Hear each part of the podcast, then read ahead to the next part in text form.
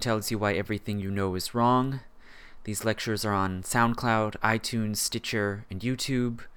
And if by any chance you can help support them, keep them coming, please go to my Patreon page. The link is in the description. So, for the past month or so, I've been lecturing on topics from the early modern era, things like the gunpowder revolution, the conquest of the Americas. I've previously talked about Columbus and Luther, and so on. And I expect that I'll continue with some of those topics as we slowly go forward in time.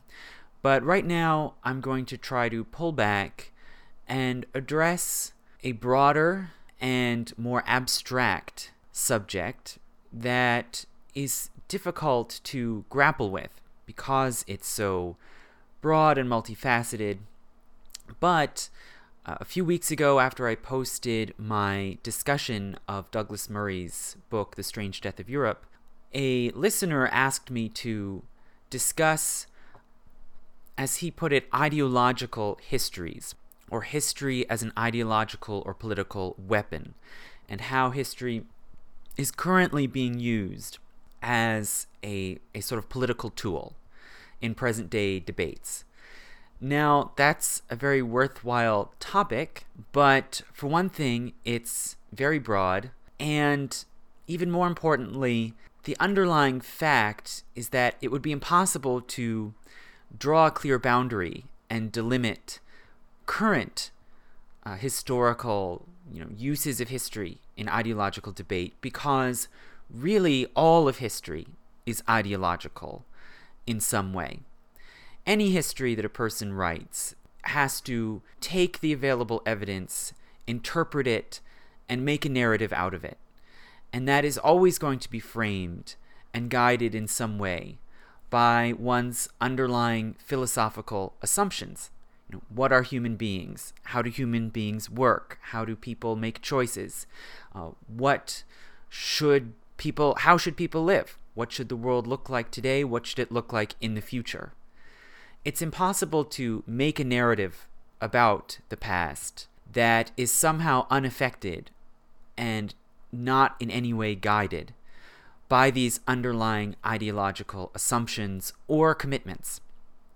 And anytime someone puts forward a historical narrative, it always is in some way trying to shape the present right? Why would you go through the work of writing a historical book or article or chronicle or whatever if you don't think that doing that is somehow contributing to shaping the world that you know? If you don't think it's going to have some impact on your audience, right? And people in the field of history generally tend to accept this.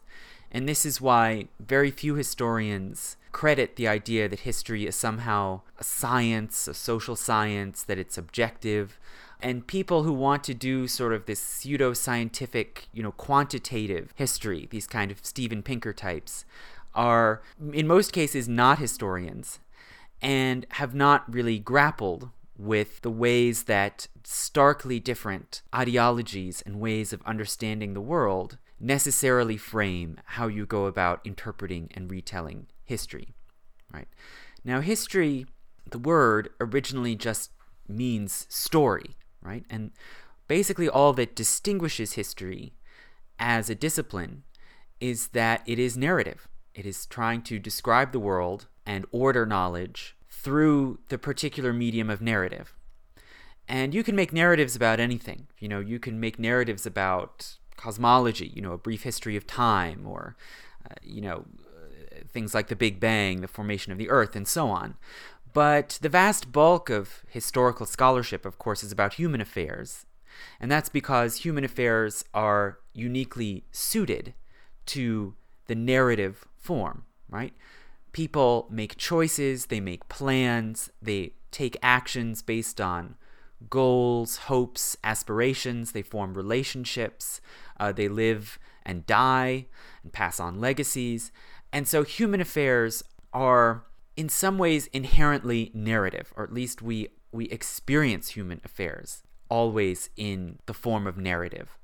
So history is specially concerned with human affairs in a way that it, it isn't really with, with natural affairs or the subject matter of science, properly speaking. Now, of course, there are some current scholars who would dispute that and say, "Oh, well, you know, we can write an alternative history uh, that you know includes the natural environment and animals and is not delimited to human experience." You know, and that's fine, but I would say, well, good luck. let's let's see you make that work. Certainly, we can see that traditionally, in the long sweep of time, being a historian and producing history means dealing with human affairs. When one makes a narrative, and that's what historians do, is create narratives using evidence in the ways that they choose to do. When you make a narrative, you're always necessarily making ideological choices, right? What do you include in the story? What do you consider to be properly part of the story? What do you consider to be relevant? And what do you leave out? Right? People don't walk around saying, uh, I'm going to behave in such and such a way so that it will fit into some future scholar's book. You know, I'm going to only associate with people of my ethnic group or my class so that I will then form an easy unit to stick into a book on this topic. People don't work that way. People have complicated, multifaceted, often unpredictable lives. And when you use them as material for a narrative, you're always retroactively selecting out. You know, I'm going to talk about this person because he was a member of the Knights of Pythias, or because he died in a cholera epidemic in India. For whatever reason, there's something relevant about them that makes them part of the narrative I'm trying to tell, right? And in this way, history really is continuous with myth. To explain, I'll try to explain what I mean by that. A myth is a story that we tell in order to make sense of the world, right? To, to create order and meaning out of the world in a way that might otherwise seem chaotic, right? And the most widely told and oldest, most fundamental myths that you'll hear from peoples all over the world generally are creation myths. And these creation myths usually begin with the idea of some primal, primordial being ordering chaos, right? Separating the elements, creating categories, making a universe out of what had been simple disorder, right? And the process of storytelling, in a way, is just an echo of, of the same thing, right? It's the same idea. It's the impulse to make order out of what otherwise seems chaotic, right? Myths, and I, I talked some a little bit about myths and how I understand myths in my first lecture about the myth of the Middle Ages, right? And as I said then, myths are not necessarily false, right? That's not really fundamentally what the term means, and that's not how scholars use the term. A myth is is a story that makes order and it can be true or false right? Looking at a myth as as a scholar as a historian what you ideally want to do is weigh what is persuasive and what is more or less accurate in a mythic story right and debunking a myth doesn't necessarily just mean putting forward some fact to disprove it it means examining, it means dissecting how the story works, what sort of meaning it's trying to convey, and what might be accurate or inaccurate about it. And when I talked about the Middle Ages, you know, the, the very concept of the Middle Ages is a myth. It was first formulated by particular people in a particular place and time, 15th century Florence, in order to serve a certain ideological purpose in their own lives. And it's not necessarily false. You know, you can't say, well, there wasn't a period between 500 and 1400. And you can't say that there aren't certain commonalities or threads running through that period of time, right? The way I chose to define it basically was just the period of time when the Eastern Roman Empire still existed, but the Western Roman Empire did not. But, you know, even that you could you could quibble and say, well, you know, Charlemagne was crowned as Roman emperor, so in that sense there was a Western Roman Empire during some part of the Middle Ages. But the point is that uh, to say it's a myth is not to say therefore it's a lie. It's to say that it's a particular story that in a simple, reproducible way tries to impose order on very complicated events and very complicated lives. History is continuous with myth in the sense that all histories are myths in this broad sense, right? They're ways of trying to make sense of human experience and try to account for and explain the things that people see and live, right? And they're always selective and they're always to some degree biased and they're always to some degree distorting. No historical book can be absolutely 100% accurate. You know, there is no perfect God's eye view of history, and any interpretation can always be questioned. Now, some people might say, oh, well, then therefore that means you're a relativist. You know, there is no objective truth. Everything is just interpretation. Well, personally, I think that that's a logical leap that I don't subscribe to myself. But this is gets into very fuzzy areas of epistemology, right? You know, what what do you consider to be truth? And you know, it's a little above my pay grade. I'm not gonna really get into that. But to say that all histories and all narratives are interpretive and they always involve some bias and they always involve some distortion it does not necessarily mean that all narratives are are equal. You know, it that does not mean that a person cannot sit down and try to put whatever their biases and their agendas are aside as much as they can and come to a conclusion about what is a stronger, more reliable claim about the past. You know, whatever my ideological disposition might be, I'm confident in saying that the statement John Wilkes Booth shot Abraham Lincoln is a more accurate statement about the past than Abraham Lincoln shot John Wilkes Booth. You know, and those names, of course, are arbitrary social labels that we stick on particular concepts, people. The idea of shot, you know, one person shot another, is also a socially constructed ideological concept. But all of that being said, nonetheless, within the language that I speak and that I share with my audience, I can vouch it is accurate to say John Wilkes Booth shot Abraham Lincoln. Right? There can still be certain standards agreed upon standards by which you adjudicate what is a stronger or weaker story about the past. Okay. So, all of those epistemological statements aside, I'm going to try to talk about the different sorts of stories that people have developed about the past and that they have used and in some sense continue to use today as ideological tools for shaping how other people see the world and respond to the world. Now, this is an enormous, huge, sweeping topic. I don't know how much of it I can really discuss, but I'm going to try to go through different kinds of histories that people have created through time. Necessarily, I'm going I'm going to butcher a lot of them, right? I can't really do justice to you know Weber's evolutionary social history and dialectical materialism and really get them all nailed down to the satisfaction of the devotees of each of these schools of thought. But I'm going to try to give a little basic description from the point of view of a historian. And in line with what I already said about myths, I'm going to begin from the most basic kinds of histories, which are myths. Okay.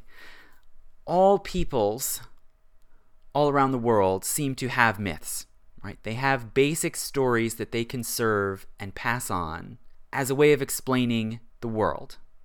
right? And and and history, whatever the pretensions of academic history, all history really has grown and evolved out of myth making, right?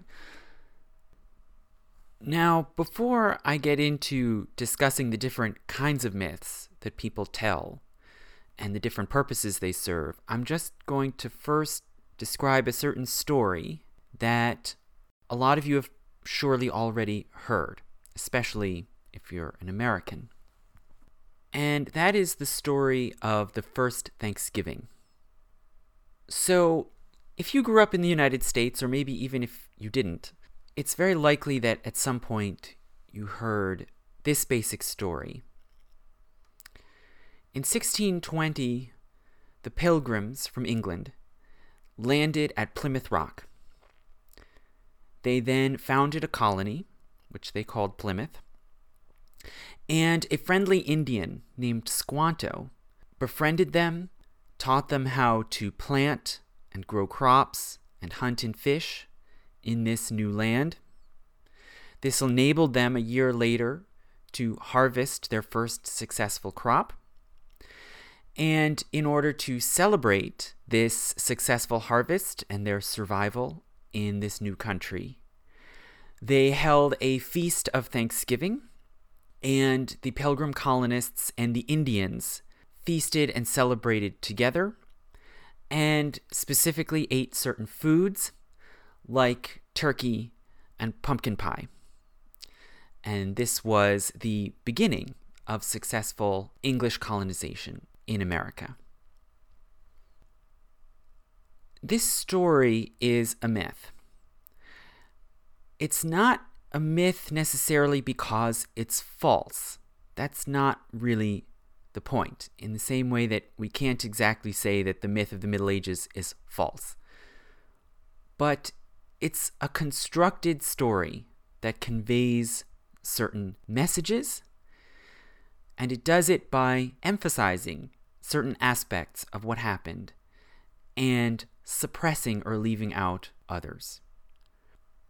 So, there is, in a sense, a lot more to the story than what we hear when we are introduced to the story of Thanksgiving in second grade. What are some other events or circumstances that made it possible for this first Thanksgiving to happen? Well, as some historians have pointed out, when we're told the story of Thanksgiving, we almost never ask, who was this Squanto? why was he able to communicate with these pilgrims so readily? The fact is, he spoke English. Why did this man already speak English when these pilgrims showed up at Plymouth Rock? Well, this man, whose actual name was something more like Tisquantum, was a Wampanoag, right? So he belonged to the main, largest uh, Indian nation in that region in what's now Massachusetts. And Tisquantum grew up in a small coastal village called Patuxet. Around probably 1614, an English adventurer named Hunt raided the coast of Massachusetts, including Patuxet, and took 19 men prisoner and took them back basically as loot back to Europe and tried to sell them as slaves in Spain there were complicated laws and policies in Spain about slavery. And the church in Spain apparently disapproved of selling captives who had been kidnapped uh, as slaves, rather than having bought them as prisoners of war or debt prisoners and so on. So Hunt was not successfully able to sell these men as slaves, and apparently they went into some sort of state of servitude or partial freedom Tisquantum was able to leave Spain and get to England, where he spent several years, probably as a low level laborer or sailor. He learned English. And he eventually was able to persuade a European adventurer to leave him off in America, close to Patuxet, where he had come from. He was able to make it back to his home country and he found that his home village of Patuxet was gone. What had happened is that in the intervening years when he'd been in Europe, another European expedition, some French privateers, had been shipwrecked and landed in Cape Cod. And inadvertently, they touched off a massive hepatitis epidemic. They brought a particularly virulent strain of hepatitis, which touched off a cascading wave of devastating epidemics through the coastal areas of New England. It eventually struck Patuxet, killed most of the people, and if there were any survivors, they were forced to simply abandon the depopulated village site and go join communities somewhere else. So by the time Tisquantum got back home, there was no home left. And apparently he lingered around the area, survived one way or another, until these pilgrims showed up. And perhaps he was helpful and friendly towards them because there was no one else. The pilgrims built their colony, what we now know as Plymouth, on the cleared land and basically ruined foundations of Patuxet. And this hepatitis epidemic that I just described was part of a larger pattern of deadly epidemics breaking out and destroying much of the population all over the eastern seaboard of North America in the 15 and 1600s. Once Plymouth had been established, they went through a terrible starving winter, something that is sometimes referred to in history books but is not often emphasized. They were totally unprepared in creating food supplies, uh, enduring the cold, and so on. They lost about half their population to disease and malnutrition. And by the later months of 1621, they had dwindled down to probably no more than 50 people surviving. So the fact that they managed to make a harvest in 1621 was truly impressive. Part of why they were able to survive is that they made a treaty of cooperation with the Wampanoag Nation. You know, Tisquantum acted as an interpreter and ambassador, and enabled these two groups to make an agreement where basically the Wampanoag would allow this tiny English group to live in their small fortified outpost at Plymouth, would not obliterate them if the English would be peaceful, would respect the suzerainty of the Wampanoag would not attack them or take any of them captive, and if need be, the two groups would protect each other as allies in war in case any of them came under attack, right? So it was out of, you know, strategic thinking and forbearance that the Wampanoag basically allowed this small colony to exist. Although they continued to see them as as a potential problem, right? A new unknown foreign group coming into their territory. And they did their best to manage this new presence and this new possible danger in their borders. When the pilgrims decided to hold a feast of Thanksgiving and celebrate their successful harvest, they did several things. One is they sent out a small hunting party to hunt wild game, particularly fowl and they shot off guns and cannon to celebrate. Okay, something Europeans have done for a very long time, right? When when when you're happy, you're having a party, you fire off your guns. The gunfire evidently attracted the attention of nearby Wampanoag communities who were concerned about what these English people were up to and whether they were trying to start raiding and kidnapping, as Europeans had done many times over the years. So they sent a powerful war party by the standards of that time. They sent 90 armed men, led by the chieftain Massasoit, to go to Plymouth and inspect what was going on and what this gunfire was about. When they got there, the English explained, well, we're just having a celebration. The Wampanoag, not surprisingly, were skeptical and decided to set up a camp nearby and position their 90 men, who, of course, in and of themselves outnumbered the entire Plymouth colony, to set up camp nearby and keep an eye on what these English people were doing. And while they did so, they apparently gathered their own food, did their own hunting, and at some point probably shared some of this food in some way with the English. Okay.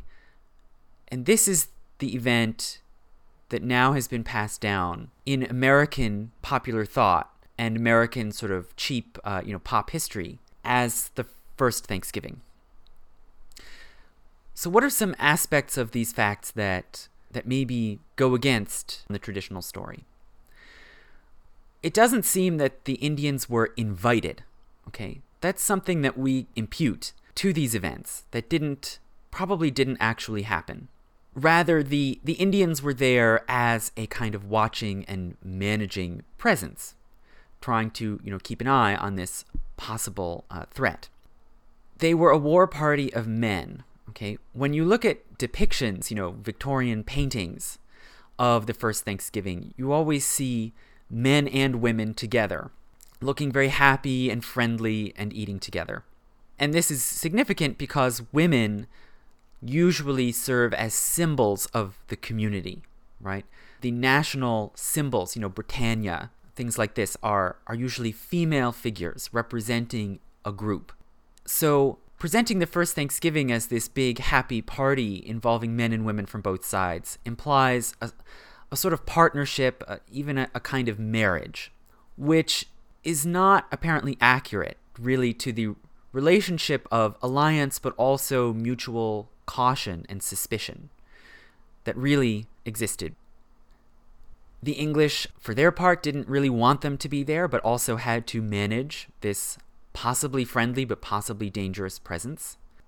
And the first Thanksgiving, insofar as it happened at all, it didn't really signal the beginning of a long term friendly relationship. It is true that there was about another decade of peaceful coexistence and often trade between the English colonists and the Wampanoag.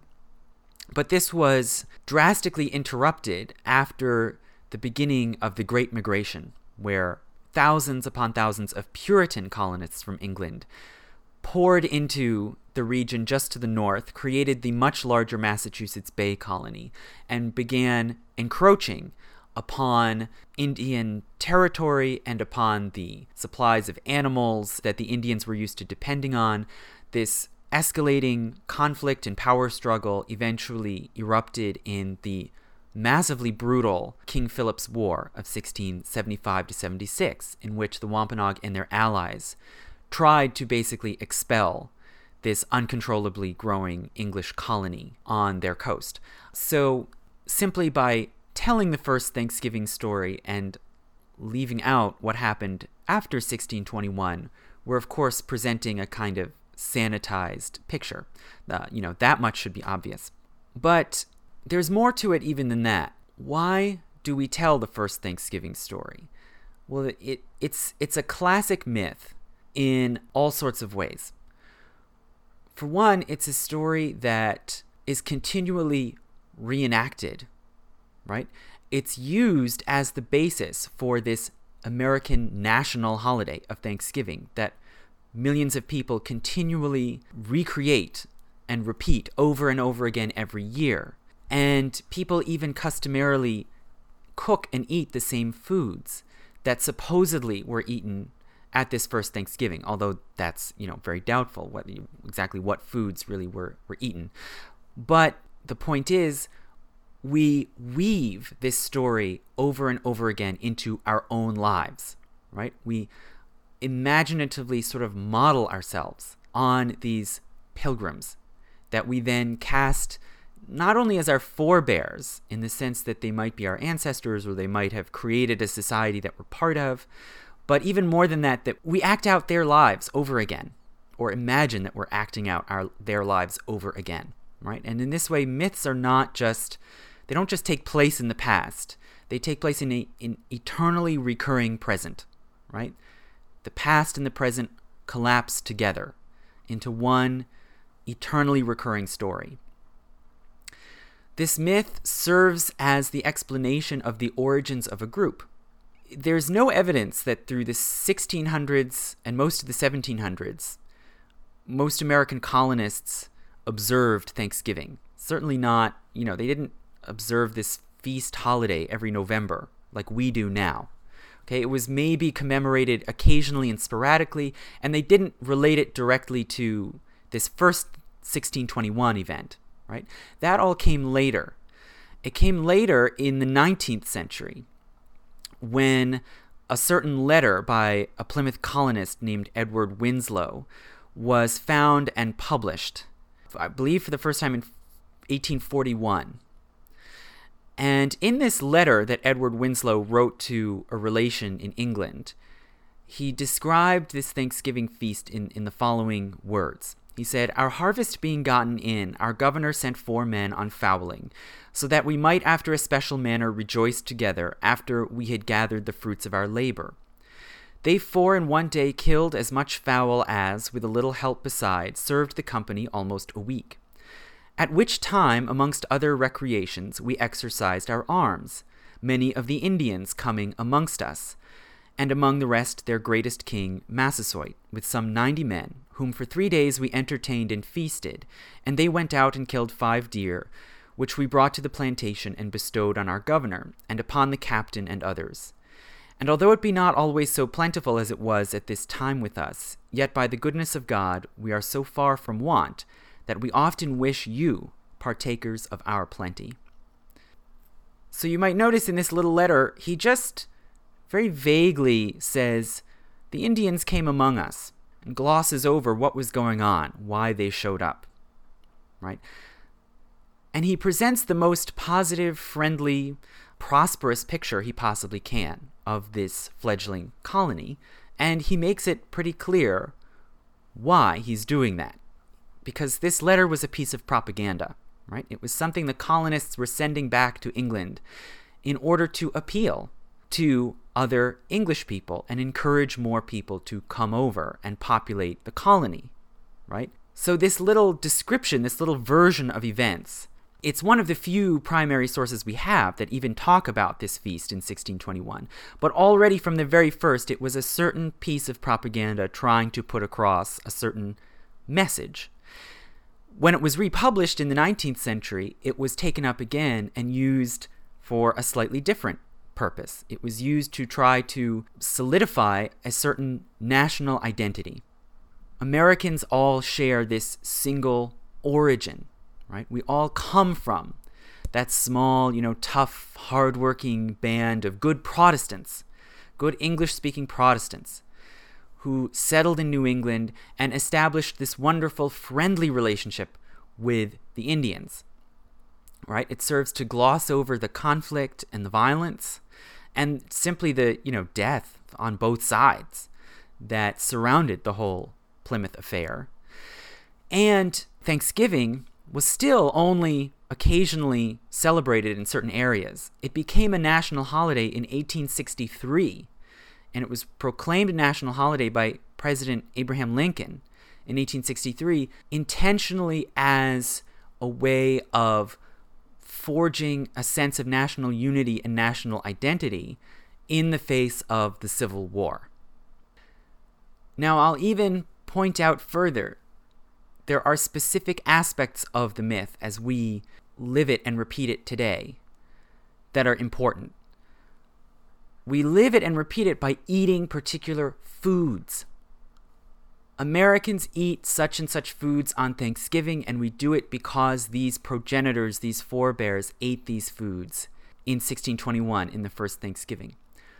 That is important. Why? Because people tend to feel on an intuitive level that you are what you eat, that the foods that you eat somehow make you into a particular kind of being.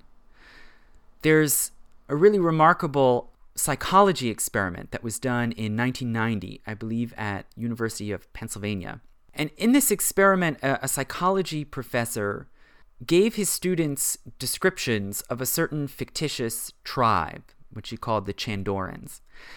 And the packet of information included stories, you know, anthropological observations, biological observations, And then he asked the students to describe, to choose adjectives that would describe this tribe of people. Half of the students got a version of the packet that said that the Chandorans hunted wild boar for food and hunted sea turtles for their shells. The other half got the reverse information. The Chandorans eat sea turtles and hunt wild boar for their tusks. And these two groups describe the Chandorans in radically different terms.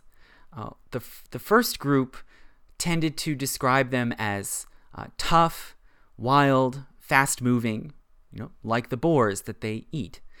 The other group described them as good swimmers, like the turtles. Okay? And these, of course, were, you know, modern day Americans, but they seemed to fall into the same habit of mind different peoples all over the world show, which is the notion that the foods that you eat define who you are and define your essence in some way, that you take on the traits of the things that you eat. And as a corollary of that, when groups of people eat the same foods, they take on similar traits, characters, personalities, essences. Okay? The ritual of eating certain foods that you trace back to the founders of your group is a way of enacting your commonality, your similarity. And the myth of Thanksgiving marks, in a sense, the creation of a new group that had not existed before, right? English people were transplanted out of England into a new land where they had never been before. And they had to learn what foods to eat, right? And they changed their diet. And if you look particularly at pumpkins, which are this almost universal symbol of Thanksgiving now, pumpkins are a New World plant and a New World food. And by eating them, these English people became a new kind, a new species that hadn't existed before. They were in some way transmuted into a new people, right? And this supplies us with an easy to tell, easy to represent myth about how Americans came about. Okay. So now, again, if we look at the sources we have, the story of Thanksgiving that we're told is not totally false. It doesn't, at least according to the evidence we have, it doesn't seem to be all false, but it's not all true. It picks out particular items, like eating particular foods, and leaves other things out. And it serves the ideological need of establishing group creation, group identity, we don't talk about the massive die off and the, the devastating epidemics that effectively paved the way for the creation of Plymouth and New England colonies more generally. Yet it was part of this massive wave of epidemics in the 15 and 1600s that arguably was the most important, most consequential event in the entire history of North America since human beings first migrated over the Bering Land Bridge we don't talk about that. Instead, we present this myth of the first Thanksgiving in order to both imply that there was some sort of civilizational superiority, that the the pilgrims were somehow more hardworking, had better habits, better beliefs that made it possible for them to move in and take over. And it also fits into a providential history. And I'll talk about providential history a little later. But the, the notion that this was all part of God's unfolding plan, it was all destined, right? And so, you know, it was not the result of random contingency or accident. Today, we don't talk about those epidemics either. Almost, you know, regardless of what your ideological disposition is, the epidemics don't come into our story of American history on the one hand, it doesn't serve the national story, right, in, in these ways that I've said. It also doesn't really serve the, the counter narrative that we sometimes hear today, which is that Europeans are oppressors and they victimize people in other lands, and that's why you have these nations like the United States. It's because of violence and conquest and, and oppression. Well, you know, th- certainly there was violence and conquest and oppression. There's no question about that. But those things didn't have nearly the kind of demographic effect that simple diseases like hepatitis did. And the fact that the village of Patuxet and so many other villages were just completely wiped off the map by epidemic diseases that nobody intended to spread, that nobody expected or even understood how they were communicated. The fact that that made colonization possible doesn't really fit either narrative, right? It doesn't fit the customary national myth. It doesn't really fit the liberal anti narrative either. And so this enormously consequential aspect of history ends up falling through the cracks. So, in all of these ways, the myth of the first Thanksgiving, as I'm trying to say, is a great encapsulation of how myths work and how they can develop and take on new roles and new purposes through time. And as I said, all narratives about the past are in some way mythic, right? They are continuous with myth. So, if we want to examine systematically how do historical stories work ideologically, we should go back and consider the different sorts of myths that people tell and how they work and what sort of ends they can serve. And in order to do that, we have to start with pre academic myths, myths from before the invention of writing. These sort of pre literary myths that were composed and passed on orally fall into two basic categories. The first is creation of the world, or cosmogony, as theologians and anthropologists call it. Where did the world come from? And these myths often involve some sort of original being, deity, a giant, a creature of some sort, intervening in the sort of primordial chaos and separating out categories, right? Creating order, separating the earth from the heavens, the land from the sea. Probably most of you have heard of the basic biblical story in Genesis. Uh, God creates or separates the heavens and the earth, the light and the dark, the land and the sea. There are other similar stories. The ancient Babylonian myths describe the primordial gods battling the sort of demons or monsters of chaos and creating order. An ancient Chinese myth describes the original primal cosmic man hatching out of a cosmic egg, and the top part of the egg became the heavens, the bottom part became the earth, and then the parts of the man's body became the features of the earth, like the mountains and valleys and so on. So these sorts of stories are very common all over the world.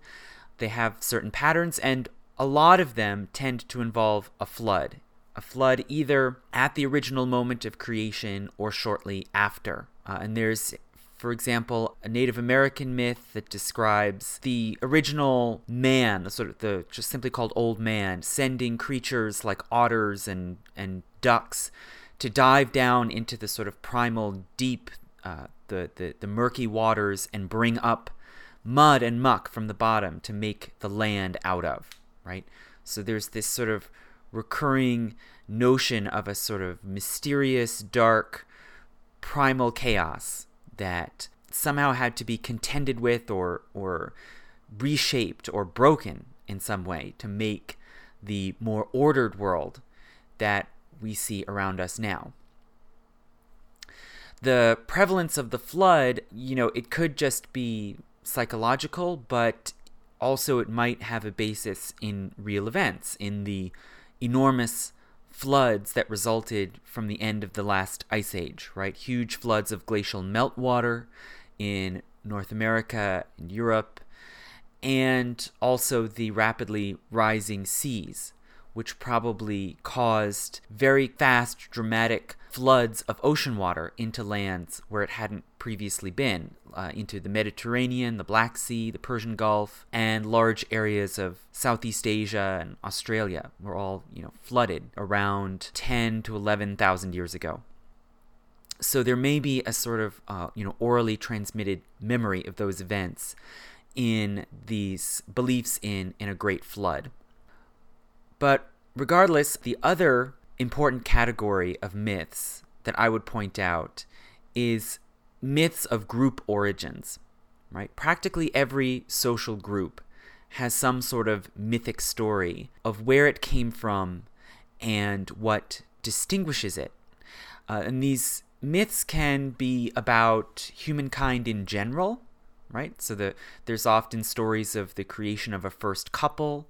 Uh, you know, you see this again in the Hebrew Bible, also in uh, Japanese creation myths. There's an idea of a first male and female that gave rise to humankind. There also are many deeply held myths of the creation and origins of distinct social groups, right? That try to answer why are there different groups of people? Why are they distinct? And particularly, why do they speak different languages? Right? This is strange and often confusing, difficult element of human life that people have developed myths to account for. I'm sure you've heard of the story of the Tower of Babel in Genesis.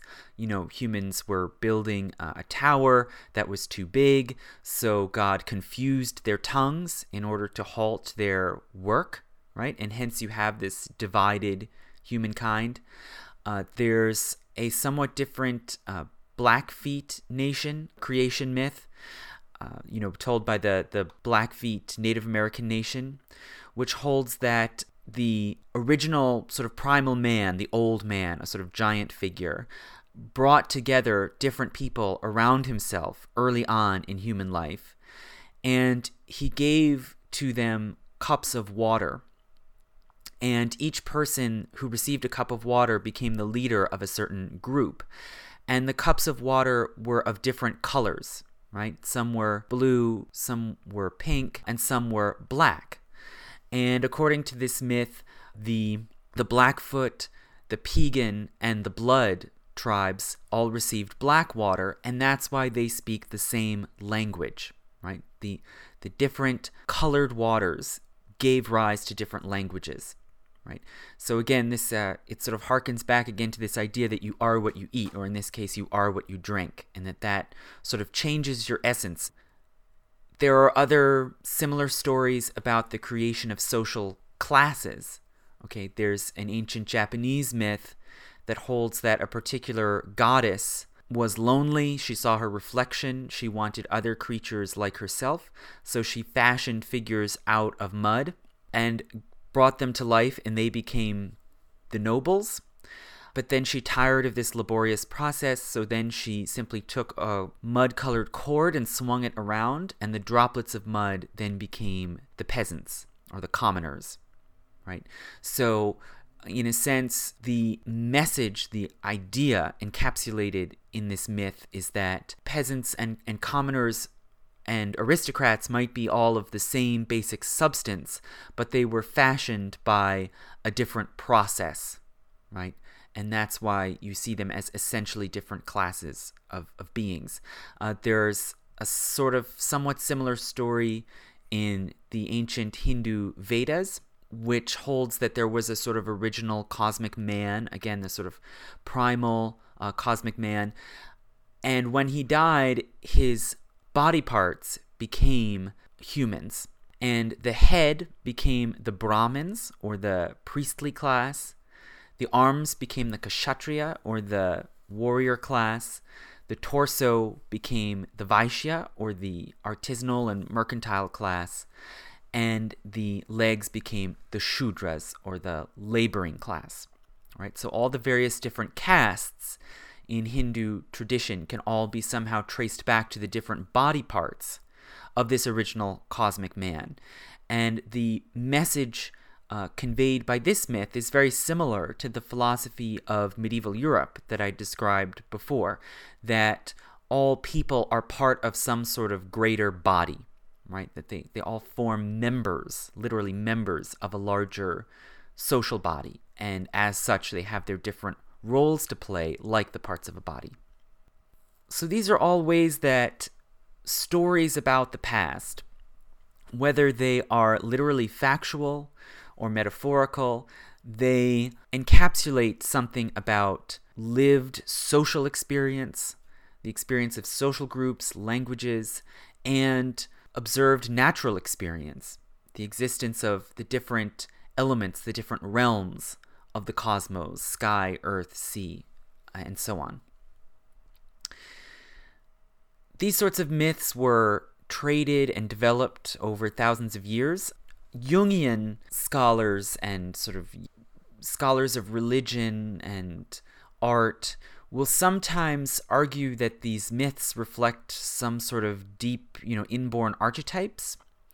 But actually, if you gather as much evidence as you can, and I'll probably talk about other cases of this later, if you gather historical evidence, you tend to find that these stories actually have a historical origin in certain places and times, and that they then were spread and passed on by particular people. You know, they don't they don't spring up independently out of the subconscious mind. Rather, people create them, a lot like the way scholars create histories. Someone creates them, and then they are passed on, they are replicated, they're revised, and reused over time. And there actually is currently a graduate student at the University of Paris, Julien d'Huy, who is researching ways of tracing myths whose origins lie in in oral literature and oral traditions. And he has collected sort of thousands of cases of mythic stories from different peoples around the world compared them traced particular elements particular events particular characters that appear in these stories and then put them into sort of mathematically delineated diagrams that can actually then trace back and reconstruct what earlier versions of these stories must have been and where they came from. Right? So there for example, he's analyzed this the cosmic hunter story, okay, which is the idea that there was a hunter at some point in the past who while on the hunt encountered uh, a goddess creature of some sort, possibly in human form or in animal form, uh, came upon her unawares, was killed or punished by this goddess in some way, and then subsequently was hung up in the sky in the form of a constellation. Right? So in Greek mythology, we see this in the form of Orion, right? The the hunter who pursued the goddess Artemis, and then after death was hung in the sky as a constellation. You see the same sort of story with the same kind of ending in all sorts of societies all around the world. And this is, it's not because there's something somehow encoded in our DNA that says there's a constellation that's a hunter, but rather it's because this story apparently originated in Eurasia, probably, you know, more than 15,000 years ago, and it gradually spread and was taken up by different groups of people and made it across the Bering Land Bridge into the Americas. So you have indigenous Americans who tell the same sort of story. So, for whatever reason, when a story like that develops and it captures something compelling and interesting and memorable and accounts for things like why do the stars look the way they do, these stories can have incredible staying power across millennia and, and across continents. So this sort of myth making continued up, you know, and really continues to today, of course. But the invention of writing introduced certain new elements and new practices. Early on in civilizations that had writing, like Mesopotamia and Egypt, scribes began chronicling, right? Which is simply recording down in writing basic important events, right? On such and such date, in such and such year, the king died and his successor came to the throne. On such and such date in such and such year, the king won a big victory over his enemies, right? And ancient civilizations produced a lot of these chronicles, often, you know, as a form of propaganda, you know, as a way of heralding the great accomplishments of rulers. You know, and the Merneptah Stela that I talked about in the lecture on Judaism, uh, you know, it's just an example of, you know, in, in, this year we destroyed our enemies in Libya, and this year we destroyed our enemies in Canaan, and so on. Chronicling is, at base, it's very simple, right? It's just an event happened that we think is noteworthy. It doesn't involve analysis or causation, right, of why why do these things happen and what sort of meaning should we take from them? beyond uh, look at how great our ruler is. Well, it seems, as far as we can tell, the first person to use the technology of writing to analyze the past, right? Not just chronicle events, but question exactly what happened and why was Herodotus, right? Was this ancient uh, Greek scholar from the 5th century BC, the Athenian Golden Age, who wrote histories of the wars between Greece and Asian powers, particularly Greece and Persia, right? We, we know almost nothing about Herodotus and who he was or his life, but we can see from his histories that he was concerned to describe what had happened and also wanted to figure out the bigger picture, right? And he looked to the social causes, right? What are the differences in worldview, the differences in ways of life and beliefs that distinguished Persians and Greeks? And how did this fuel and shape this ongoing conflict, right? And even just by asking this question, Herodotus sort of opened up a Pandora's box. He began to obsessively collect any information he could about Persia, about the different cities of Greece, about Egypt. He traveled to many of these foreign lands, wrote about the people he talked to, what they thought, what they knew, what they had heard. And his history is a kind of scholarly analysis, sort of like what we would recognize today, but it also includes all kinds of stories and incidents that clearly can't be literally true, but that are obviously meant as philosophical ruminations on the meaning of life, really. Happiness and good and bad fortune and power and success and failure. So it's not anything like a. It's not a history that would be printed by a modern day academic press, right? Although it's translated and reprinted many times. It's a history that does not, again, does not draw the line between factual account and myth, right? It's a history aiming at some sort of bigger truth, right? And real events and philosophical rumination are not really clearly distinguished. Okay, so Herodotus begins this kind of school, this tradition of analyzing events and seeking out causes, right? And this is essentially what scholars today tend to say distinguishes history from chronicling, right? You know, as as one 20th century scholar said, if if someone writes the king died and then the queen died, that is not history. But if someone writes the king died and then the queen died of grief, that is history, right? Because you're positing causation and you're making a story right? And that, as I as I sort of said before, that is not essentially scientific. You cannot do a controlled experiment and kill a bunch of kings and see how the queens react and and scientifically prove what caused uh, a certain historical event to happen. Or even even if you can, that is beyond the scope of history. Right? His, history is about creating narratives based on your own best philosophical views and assumptions. Okay, so I'm going to try now to run through and describe the sort of basic, most prevalent schools of history, of written histories that have developed through the ages, really since Herodotus. you know, uh, th- this is basically you know it's gonna it's gonna be brutal it's gonna be quick but this is more or less the field of inquiry that falls under the label of historiography right? So if you're a historian and you get academic training as a historian you're supposed to take classes in historiography where you examine different histories and compare their methodologies right? And compare their modes of interpreting the past the historiography classes that I took in my education were notoriously bad. I mean, the professors I took them with were good. I learned things. I learned things from the other students. But it's sort of a field, you might also call it meta history, right? the history of different histories. It's a field that's sort of chronically disorganized and confused. You know, historians are not philosophers by profession, and so they're not that good at methodically uh, parsing out their own views and others' views of history. And as a class, it's something that nobody really wants to teach, right? It's not really anybody's field, right? So historians don't usually want to teach historiography. They don't want to talk about all these different books that are way outside their field. So it sort of is constantly a kind of unwanted stepchild.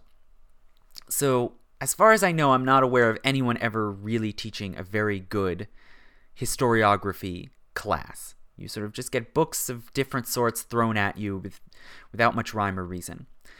So I'm gonna I'm sort of flying blind here, basically, in short. But nonetheless, to begin at the beginning, the first sort of prevalent pattern or mindset that you see among scholars of history is basically declensionist, right? And this is a term historians use sometimes. Declensionist basically just means describing or dealing with decline, right?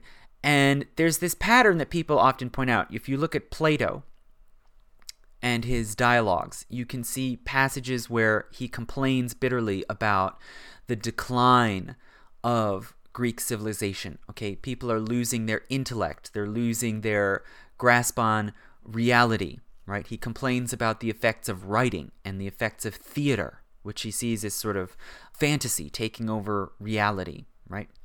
You can see similar passages in Cicero. Cicero complaining about the loss of civic virtue, the loss of public order, the loss of respect for authority, right? This shows up again and again through all different sorts of accounts where people are writing about their own time in the context of the past, right? Everything is going downhill. You see it sometimes in medieval writers, you see it brought to a new kind of philosophical level in Machiavelli, who was extremely concerned about corruption uh, and social decay. And, and Machiavelli actually was a, a Republican.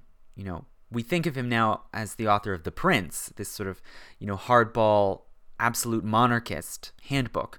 Uh, but really, he believed in republics, but he believed that republics were constantly in danger of decline from corruption.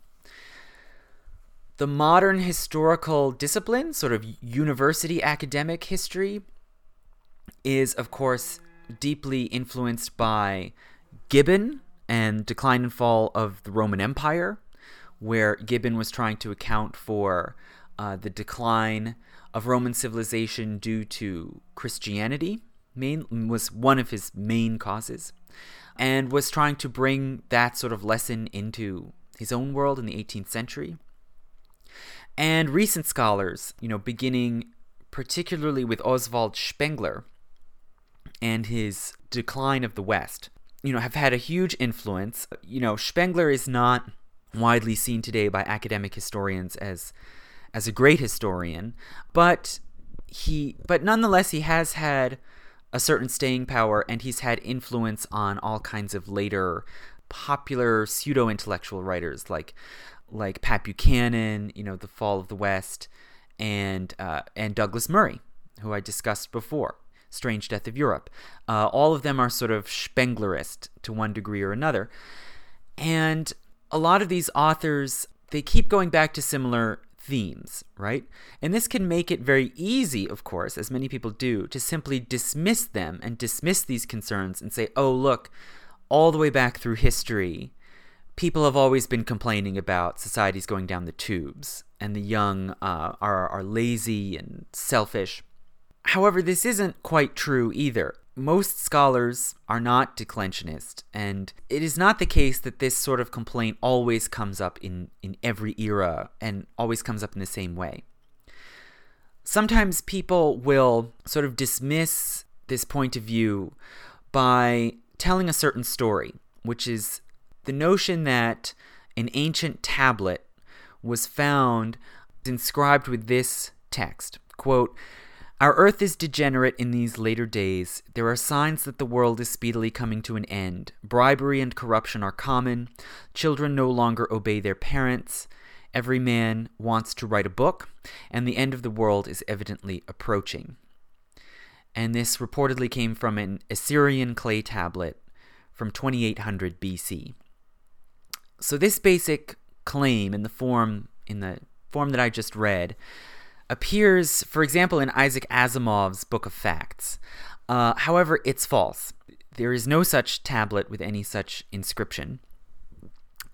And this false urban legend has been passed around in various different forms with slightly different wording since at least 1908 right for more than 100 years it's been it's been kind of tossed around back and forth with no actual source in archaeology and I think that this urban legend has sort of surfaced and been passed around for so many years because it's it it's easy it's an easy way to kind of deflect questions about civilizational decline. Okay. Now, when a civilization is on the rise and it's growing in strength, its scholars and its intellectuals don't necessarily have a lot of reason to do a lot of introspection, right? I mean, Herodotus is one of the great exceptions in that he wanted to understand the Persian Greek conflict, even though the Greeks had won. Right? That's that's very unusual. You know, usually chronicles will do the job when you feel like you're winning and you're you're you're running roughshod over your enemies. But when your civilization is facing new obstacles, when prosperity is declining, when you are losing territory, when you are being overtaken by rivals, that's when people start to question is something going wrong? Are we failing to measure up in some way, right? And declensionist theories of history tend to want to grapple with this question and they often point to individual virtue, right? This is what Plato was concerned about, it's what Cicero was concerned about, it's what Machiavelli was concerned about. It's this philosophical attitude or mentality that society depends, the success of a society depends on the strength of character and good habits of its individual members, right? And virtue is the term that modern philosophy, philosophers used to kind of encapsulate this notion, right? And, and Machiavelli is really the ultimate proponent of this view of affairs right? And he refers back to the the classics, to to the stories of Brutus and of the oath of the Horatii and all of these ancient stories of men sacrificing themselves or their families for the good of the commonwealth. Right? And we can agree or disagree with this viewpoint, but it is a very common notion to come back to right? That if your society is in trouble, it means something about the moral character, the moral fiber of the people who make it up. Declensionist historians obviously they tend to be pessimistic and sort of fatalistic, right? And they often put forward very elaborate theories and narratives of history that that involve the the cyclical rise and fall of civilizations, right? And and Spengler is maybe the the great example of this uh, way of narrating history, right? Societies rise, they have a period of vitality. Then, once they have reached a certain level of success and prosperity, then virtue uh, diminishes. The people become selfish, uh, lazy. Uh, they lose their attachment to the cause of the commonwealth or the civilization that they belong to, and decline sets in. Right, so it's it's, it's sort of up and down, uh, rise and fall picture of history this notion of history has been challenged really since the rise of Christianity. It's been challenged by an alternative way of viewing history, which is providential.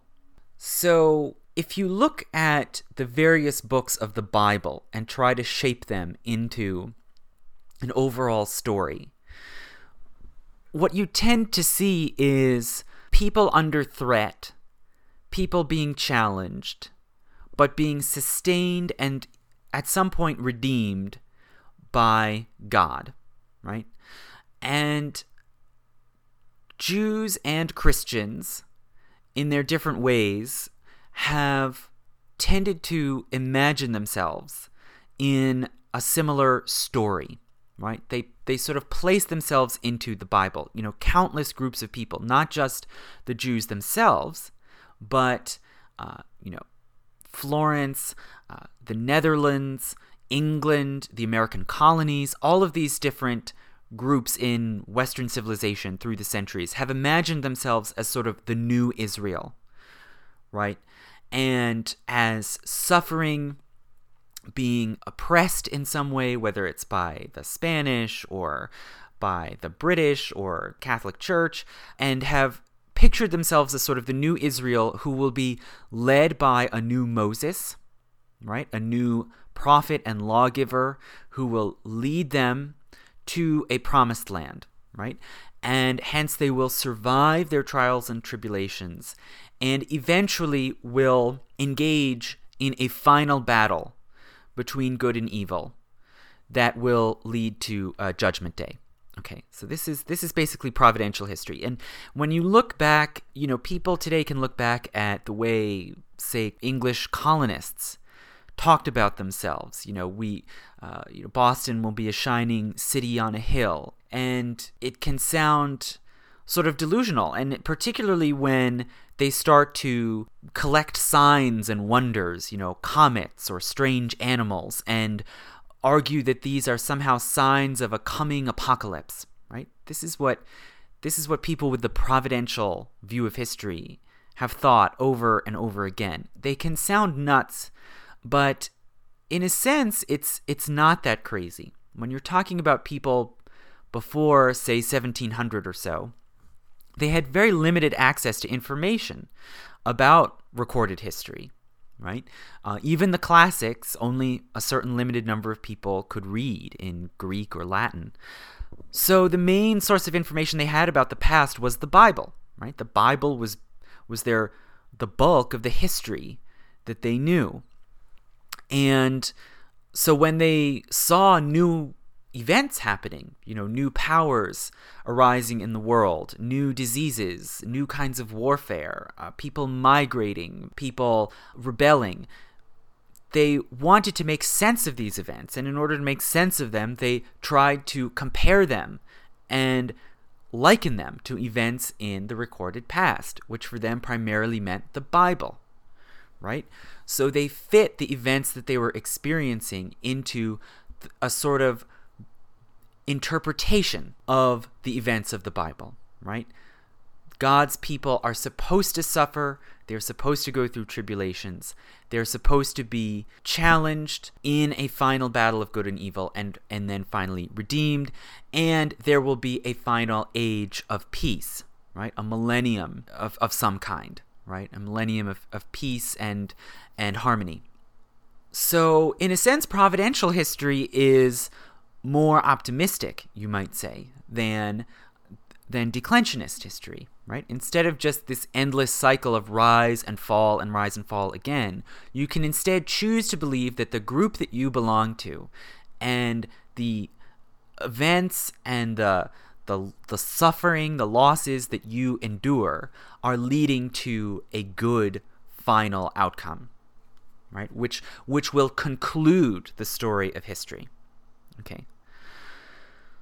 So this sort of providential history, it was very big in the 1600s. Okay, Puritan migrants, the English Civil War, and I'll talk about this more probably when I talk about the general crisis of the 17th century. But this was very popular in the 1600s and continued to be afterwards as well. Many people continue to think of of history in this providential terms through the 17 and 1800s and some fundamentalists still do you know it's it's it's not gone although it's not as prevalent as it used to be and it's been challenged by other views of history. Now as time went on this sort of providential history could also be secularized. You could in a way take the apocalypticism out of it, or at least take this sort of divine intervention, direct divine intervention out of it, right? Miracles are very important in providential history, okay? You know, why why is there this weird storm hitting us? You know, is it because the Messiah is coming or or Armageddon is coming? If you take the sort of miraculous out of it, and if you accept a more kind of regular, law governed, naturalistic view of the world, you can create a slightly different understanding of history, where the force driving events isn't necessarily divine intervention, it's human action. And human struggle is going to bring about this sort of final end of history, you might say, this final age of, of peace, right? And this is the root of of what historians call Whig history, right? Now Whig history is so prevalent and so widely accepted in the English speaking world that it's hard to step back and recognize that this is a particular philosophy of history. But Whig history, and this is, you know, W H I G, it takes its name from the hardline Protestant Whig Party in the English Parliament in the 1600s, which wanted to exclude any Catholics from succession to the English throne. This Whig history basically holds that all of history is driven by the struggle of people to become more free, right? It's this ongoing quest for liberty, right? And this ongoing quest for liberty is embodied in the, the Protestant Reformation, right? It's embodied in all kinds of political rebellions and political disputes, and particularly it's embodied in English history, right? In the creation of English common law, the English Parliament, limited monarchy, the Church of England, all of these basic English institutions were created in order to better and better fulfill and protect liberty. And ultimately, it's this sort of continuing English quest for liberty that will create the final form of human life, right? Now, the British, of course, took up this philosophy in a new way in the 19th century. And, you know, th- th- this was more or less the underpinning of the British Empire, right? We are the civilizers because we are bringing British enlightenment and freedom. Americans, ironically, also took up Whig history in their way uh, as well. And you can see uh, sort of the first great work of Whig history was Catherine Macaulay's History of England, which I believe was published in 1762, I think, but don't quote me, I'm not positive of, of the date. And it first put forward this sort of programmatic view of history that, that English institutions, you know, the, the Magna Carta, the Church of England, the the English Civil War, the Commonwealth, all of these things, you know, the Protestant succession, all of them were building up towards a more and more truly free society right?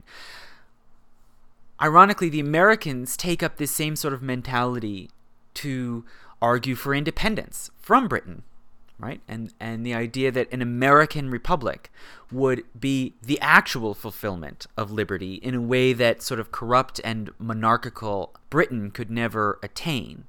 And it was Mercy Otis Warren who wrote the first written history of the American Revolution. And in many ways, her her history of the American Revolution was modeled on Macaulay's history of England, right? So there's a great irony to it. And then, not long after, in the 1790s, you get Condorcet, who was a French revolutionary, who wrote an entire history of human civilization and cast all of it as this continuing quest for liberty which culminated not in British institutions nor in the United States, but in the French Revolution. And ironically, shortly after, he was imprisoned and executed during during the Reign of Terror. So, so you might say his own history kind of got out ahead of him, and he ended up a casualty of the revolution. But this sort of mentality that all that we can look across the grand sweep of history and see it all as this continuous movement and striving towards freedom, in a way, underwrites all subsequent historiography. Maybe you know, with with with the exception of just a few new kind of alternative philosophical schools that have come up that have come up sort of around the fringes of modern intellectual life.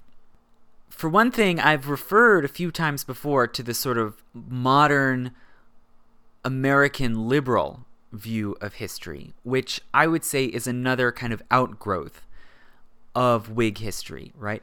And this holds that that the driving force of history or the main story of history is not simply people striving against oppression or tyranny, but it's of particular oppressed groups struggling against their oppressors, right? And you can say, well, you know, women are oppressed by men, the rest of the world is oppressed by Europe, religious minorities are oppressed by Christians, and so on, you know, and, and sort of divide humankind into these kind of categories of oppressor and oppressed. And I think that, you know, I've already sort of hinted at why this is a terribly simplistic view of history, you know, and to put a finer point on it, you can I, I put forward scenarios to my students sometimes, like if there's a male head of household and he tells his wife to beat the servants and she really doesn't want to do it, but she exceeds and goes and beats the servants, is she an oppressor or an oppressed? You know, and and for one thing, you could say, okay, well, there are shades, or maybe you can be both at once, or there are in between categories.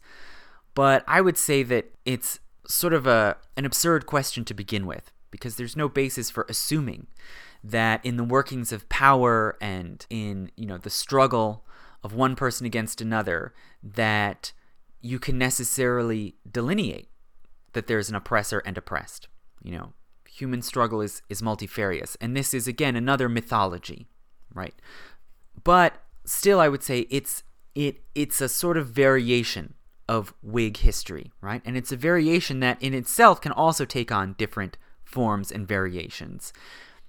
But there's still a sort of inbuilt idea that there is one single quest towards freedom or liberty that defines all of history, right? And that and that history m- must necessarily move in that direction, right? And there are sort of two built-in assumptions to it. One that history is always going to move in that direction, but also at the same time that people are obligated to work in that direction. It's going to happen on its own, and yet you also are obligated to contribute to it or participate in it, right? And this, these are the sort of two kind of awkwardly paired underlying ideas that it shares with Whig history, right? History is always moving in this direction, but you are also obligated to participate and move it in that direction, right? Okay. Now, there have been those who who have challenged the sort of n- most simplistic, most naive forms of Whig history, and have significantly have challenged the idea that that there is sort of one continual thread in history that is moving towards one ideal or at least have complicated that idea. You know, and probably the most important early challenger of of the Whig view of the world was Hegel, right? So an early 19th century German philosopher, and he argued for a historical dialectic. Okay, now this is a very complicated, very German idea, and and I, I'm not going to be able to parse it out well in just a few minutes, but just roughly, Hegel believed that history was like a dialogue where an idea could be put forward that would define a certain time, a zeitgeist, right? The spirit, the, the, the mindset of a certain time. But that idea, that zeitgeist, like, uh, say, the organic view of society of the Middle Ages or the Whig idea of freedom and liberty, it always has weaknesses and limitations, and it is always then challenged in some way by its opposite right? And you end up with a struggle between competing ideas, which eventually erupts into conflict. And finally, the two ideas must then be synthesized, right? Reconciled together into a new idea, a new philosophy, a new zeitgeist. Okay. So Hegel, for one thing, he was responding to the upheaval and violence of the French Revolution. and he was addressing these sort of liberal and Whig philosophers who kind of couldn't account for the terrible cataclysm of the revolution. And Hegel was trying to say, look, this is a confrontation of different ideas, which now have to be somehow reconciled, right? But he believed that this, this dialectic would continue. There would continue to be new ideas, challenging ideas, conflict, reconciliation, and that this would go on and on. And he believed that the sort of ideals of freedom and equality that had been propounded by the French Revolution were not the final end of history, right? The way Condorcet might have thought. He believed that there was a problem with this way of viewing the world, that it didn't take, it didn't have enough respect for the collective, right? And for a sense of belonging, tradition, and strong collectivities right? And he pointed back to ancient Athens and, and the philosophies of Plato and Aristotle as kind of expressions of group cohesion and organic unity that had existed in the polis. Okay. So Hegel doesn't see his own time as sort of the concluding age of history. He believes that there's going to be further upheaval, right? And that at some point there'll have to be a new synthesis, a new reconciliation between individual freedom and the collective. Okay. So Hegel you know, has a deep, long lasting influence running down to current scholars like prominently Charles Taylor, you might have heard of, and Michael Walzer, many others. Now, Hegel, in a curious, sort of roundabout way, ends up influencing another philosopher who founds another dramatically distinct school of thought, which in a way is built on Hegel at the same time that it reverses Hegel. Okay.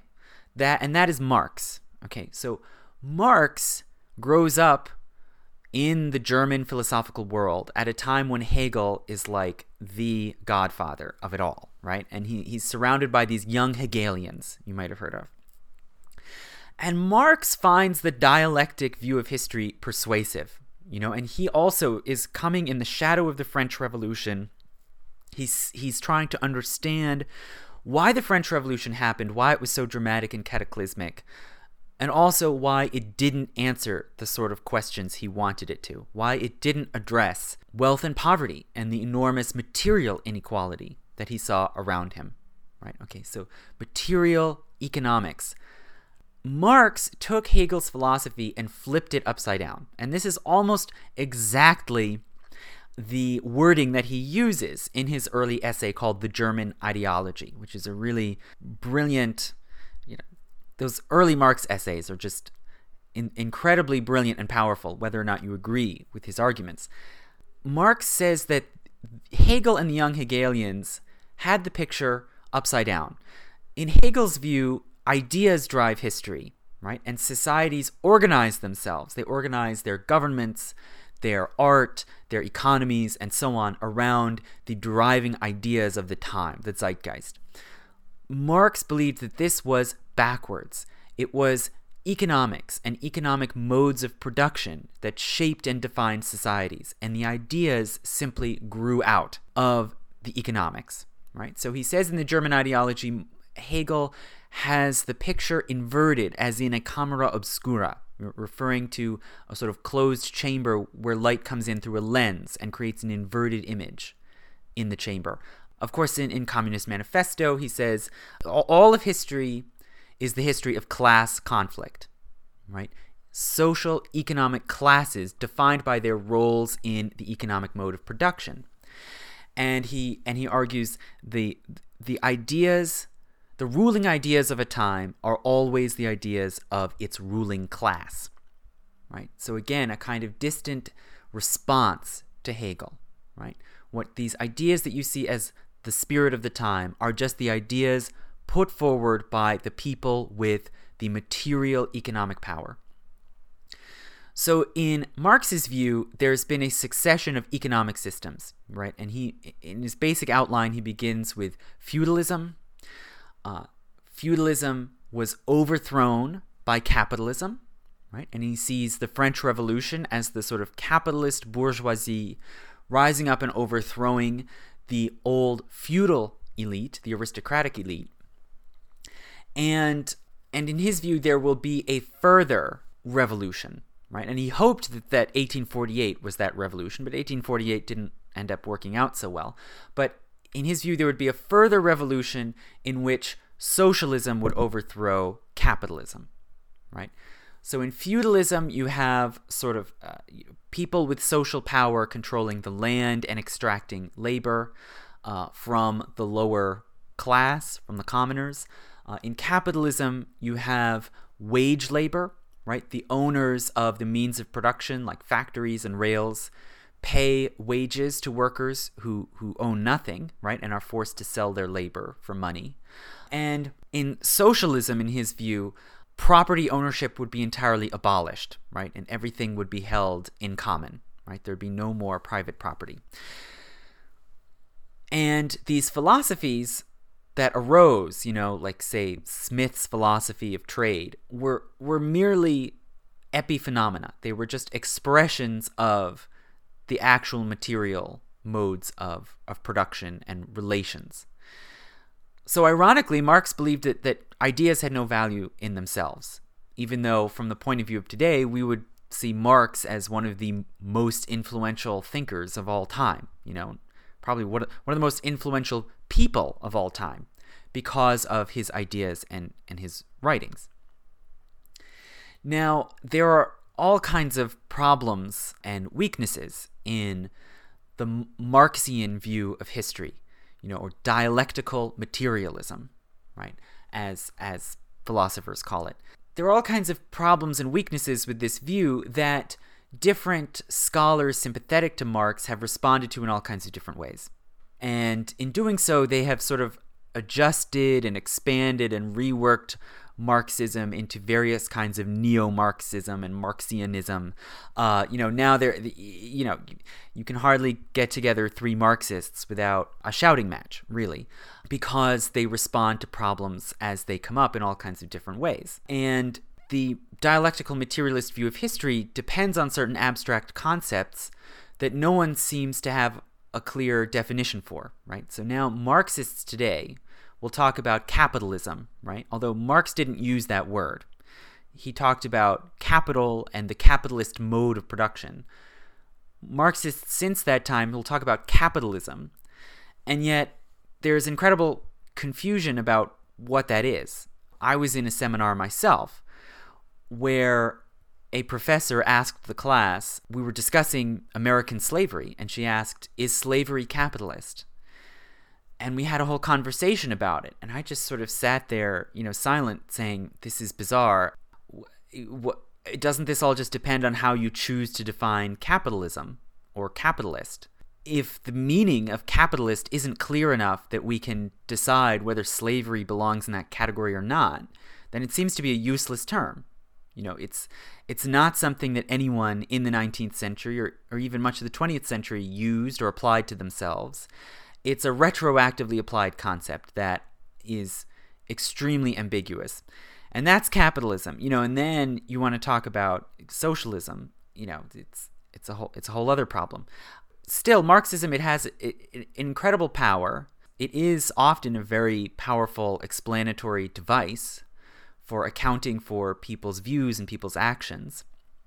So it has a, a staying power. And it has a popular appeal. And part of its popular appeal is how it draws on Hegel's dialectic and also on providential history, right? So you can see a similarity where, you know, Christian providential history believes that there will be an apocalypse, right? A, a, sort of great clash of good and evil, revealing of hidden truths and reality, which will then give way to a final age of peace. You know, Marx's philosophy that there is inevitably going to be a revolution, right?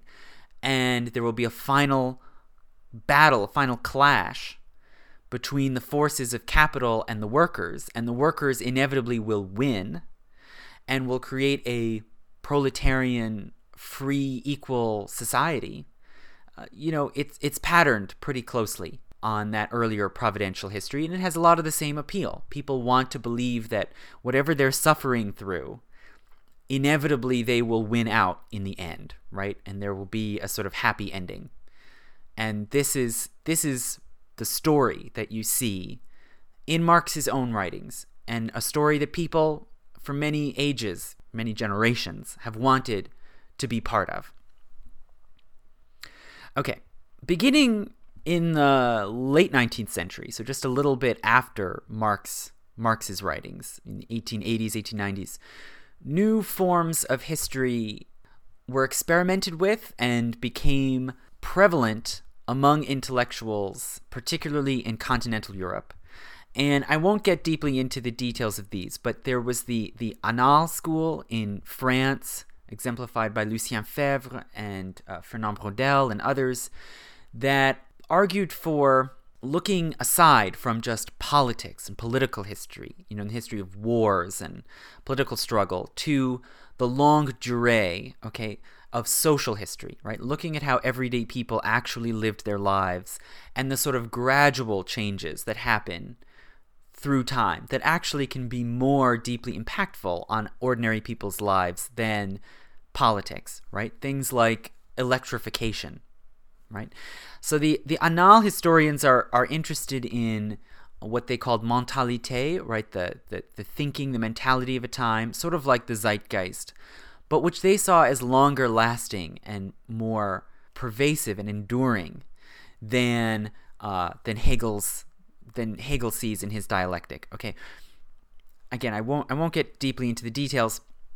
Also in in Germany, you have a new school arise around Weber, which is somewhat similar in some ways to the Annales school, but which takes, in a sense, an even bigger, broader view. Okay, and Weber argues for sort of three basic stages in the history of human life, and and societies belong to one of three categories: uh, tribal, patrimonial, and modern. Right. So the tribal society people who know each other in person, they belong to the group. Patrimonial is bigger, more organized. People have certain roles to play that are inherited, right? So pat- patrimony, inheritance, the legacy from father to child, right? So you're defined by by your family identity, by your name. Okay, ancient and medieval societies, broadly speaking, can be called patrimonial. And then modern, right? And Weber is sort of the founder of developmental history and modernization theory, right? And and to him the modern world is distinctly different because you now have a sort of undifferentiated accounting of people, each of whom is directly accountable to the state, right? So the modern world is bureaucratic and it manages people as individuals, right? Your your identity, your family identity, your inheritance doesn't matter. You you know, it's sort of the, you know, cogs in a machine picture of of the modern world. So so these schools are very influential academically. You know, there's no question that, you know, if, if, if you if you do take a historiography class today, you're pretty certain to read Marc Bloch's The Historian's Craft, which is an a statement of the Annales school's view of history right?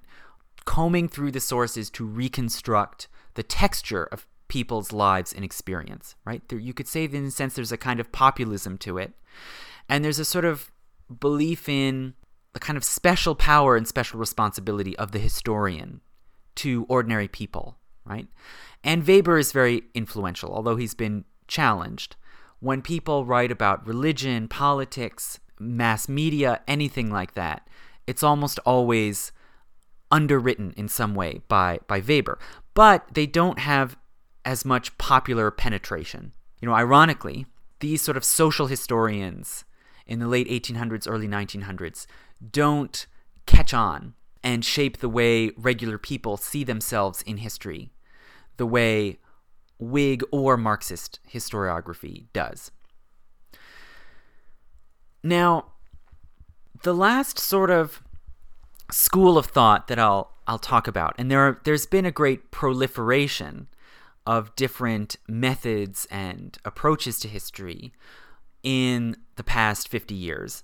But the last one that I'll talk about is post structural and postmodern history. Now, now uh, so so I'm, I'm putting together two two terms there that don't really mean the same thing. They're often associated or used almost interchangeably, but they're not the same. But they have a lot of commonality and a lot of similarity, right? So post structuralism and postmodernism both are originally French philosophies that deal not only with history but with art and literature and science and uh, you know our our sort of comprehensive approaches to analyzing the world and experience. They come originally out of France, beginning in the 1960s, and they, they then go abroad and are taken up particularly in the United States, right? So um, Americans will have seen the influence of these schools of thought. Post structuralism is originally a response to structuralism. I mean, you can trace it in a way to Derrida's response to Claude Levi Strauss, who was a structural anthropologist, right? Structuralism holds that you can look at different societies and see certain basic underlying patterns that structure people's relationships and people's ideas, right? Things like family relations, kinship, you know, and and uh, Claude Levi Strauss did this very interesting study where he looked at how people in different societies relate to their uncles, right? Around the world, if people customarily have very formal and taboo bound relationships with their uncles, they're going to have very informal and friendly relationships with their fathers. And vice versa. If you have a sort of friendly, informal relationship with your uncle, you're probably going to have a very formal, structured relationship with your father right? And different societies fall on different sides of, of this line. And in America, we we don't have very clearly delineated kinship roles in America, but loosely speaking, we tend to fall on the side of you know your uncle is sort of your friendly guy, and your father is the the authority figure that you're supposed to respect. You know, when we talk about father figures, so this is this is this sort of anthropological approach that that Claude Levi Strauss took to the structures of human thought and, and relations, right? Derrida and others after him questioned this and actually argued that that these categories, these structured relationships that scholars use to describe the world and to identify patterns in human thought and human behavior are really all arbitrary right? They're they're sort of arbitrary imagined terms, like like lines of longitude on a map. They're just sort of arbitrarily drawn there, and they are used to create an illusion of order and control over the world. Okay. Derrida put forward a concept of the infinite play of signifiers. Okay. Basically, that any word or symbol that one uses to represent the world like the words that make up a historical book, for instance, have no real connection or inherent correspondence to anything out there in the world objectively, but they rather are all defined by their relationships to other signifiers, right? So if you if you want the definition of a word, you have to look it up and see how it's defined using other words, right? And those words can only be defined with yet other words. And you have this sort of endless net of words relating to words, right? And none of this has any necessary connection to some real external thing that they're connected to. Okay, I know this sounds very abstract, but it can kind of make sense if you imagine things like like the way that I just spoke about capitalism, right? So post-structuralists and also postmodernists, which I'll get to, they tend to look at Marxists and say, you're using these terms like feudalism and capitalism and capital as if they are referring to some real, clear, you know, tangible phenomenon out there in the world, when really they're just arbitrary categories someone drew up in order to create what looks like a coherent story, right? Postmodernists come a little bit later, you know, kind of influenced by post structuralism. And beginning in the 70s, you get postmodernist philosophers like Lyotard and Baudrillard, who basically say in the modern world, people created grand narratives of history, right? Whether it was Whig or Marxist or Hegelian or whatever, they create sort of grand unifying stories. But all of these stories are all incompatible with one another, and all of them are just sort of arbitrarily dividing up what they see and putting them into these arbitrarily drawn boxes, right?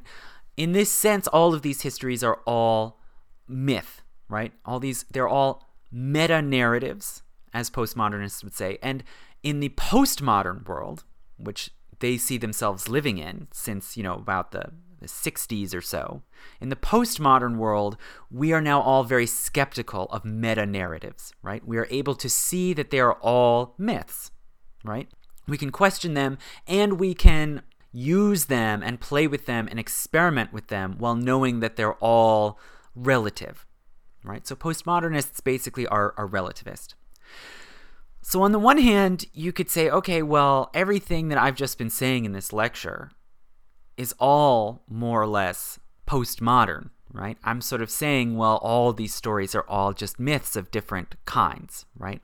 And that is true so far as it goes. But again, I would personally say that I see two problems with the post structuralist and postmodernist way of viewing history, right? One is the logical leap of saying, well, if everything is a myth, then everything in a sense is interchangeable, right? And and there's no no need or no way to adjudicate what is a stronger more persuasive narrative than another, right? And I was, again, I was in a historiography course at one point several years ago. We were discussing various books, and then we sort of started discussing well, should history have truth? Should a, should a history book be true? And I was saying, well, yeah, isn't that kind of the point? Don't, don't you want your narrative to be true? And one of the professors said, Oh, I don't look for truth in a history book. I mean, I want to see that the scholar has done their homework with the sources, right? You know, has gone through the archival documents and, and constructed their story. And, you know, in, in his words, has done their homework with the sources. But I'm not looking for truth. And my question was, well, wh- but then why does it matter whether you do your homework with the sources? You know, why why does why does that make any difference? If if if you're not looking for truth, then why not just make things up? Okay? And some postmodern scholars actually do this to one degree or another. You know, Jonathan Spence, who's a great historian of China, wrote the wrote a book called Emperor of China, where he he took letters and other documents about the I believe it was the Kangxi emperor of the Qing dynasty in China, and then he wrote a fictitious memoir in the voice of that emperor, imagining how he would describe his life. And you know, and it's not real. That that memoir doesn't exist. But it still counts as a history book because he was using that form to interpret the information in the sources that he did have, right? But I think the underlying question that isn't answered here is well, but why not just make it up? Right? In a sense, there, I think postmodernism can lead to this weird sort of undefined in between position where you're relativist but you're not right? You you're relativist about what is true and how to adjudicate what is true or false but you still claim this sort of scholarly authority based on the use of documentary sources right? It's it's this kind of unresolved have your cake and eat it too. Another problem that i see with the postmodern and post structural way of dealing with the past is the fact that it it is rooted entirely in interpretation of language, right? The idea that, that language is a system of arbitrarily socially created signs and signifiers that do not necessarily have any purchase on the things they're referring to, right? And this goes, you know, right back to Derrida. And I think that that's a very powerful insight about language and about the sort of limits of knowledge communicated through language. However, their human knowledge and experience is not all linguistic. You know, there there are physical objects. There is sensory experience, right? And all of that is necessarily involved in in how we remember and represent and understand the past and how we fit ourselves into our sense of the past and the present. I think that this presents a real problem for post structuralism as a way of interpreting the world, but it is still a very important set of insights and arguments for the field of history, right? Because academic history as we know it today is overwhelmingly linguistic, right? Physical objects play a role, images play a role, direct face to face interaction plays a role, but it is really still the book and the article, the printed book or article, that is kind of the marker of legitimacy in the field of academic history. I don't think it should be to nearly the degree that it is, but it is, right? And when you see that every historical story and every historical argument is communicated linguistically because because narrative is is linguistic and symbolic then these this deconstructionist uh, critique really is important. Uh, and it, it cannot simply be brushed aside. Whether or not you consider yourself a post-structuralist or a postmodernist it is a serious uh, philosophical insight and and criticism of common intellectual assumptions about history and science and art and so forth that needs to be grappled with in a serious way. So, that is the sort of basic overview about history as myth that I tried to put together. As I go forward in the future, hopefully, I will be able to respond to particular myths and mythic stories that, that come up and discuss them as such. And again, if there are topics that you see, that you hear about in the news, that you hear about in the political realm, that you want to see analyzed critically, please uh, let me know, comment, or email historiansplaining at gmail.com. And again, if you want to hear more, please uh, contribute whatever you can, even if it's just a dollar. Go to my Patreon page, also under Historiansplaining. Thank you.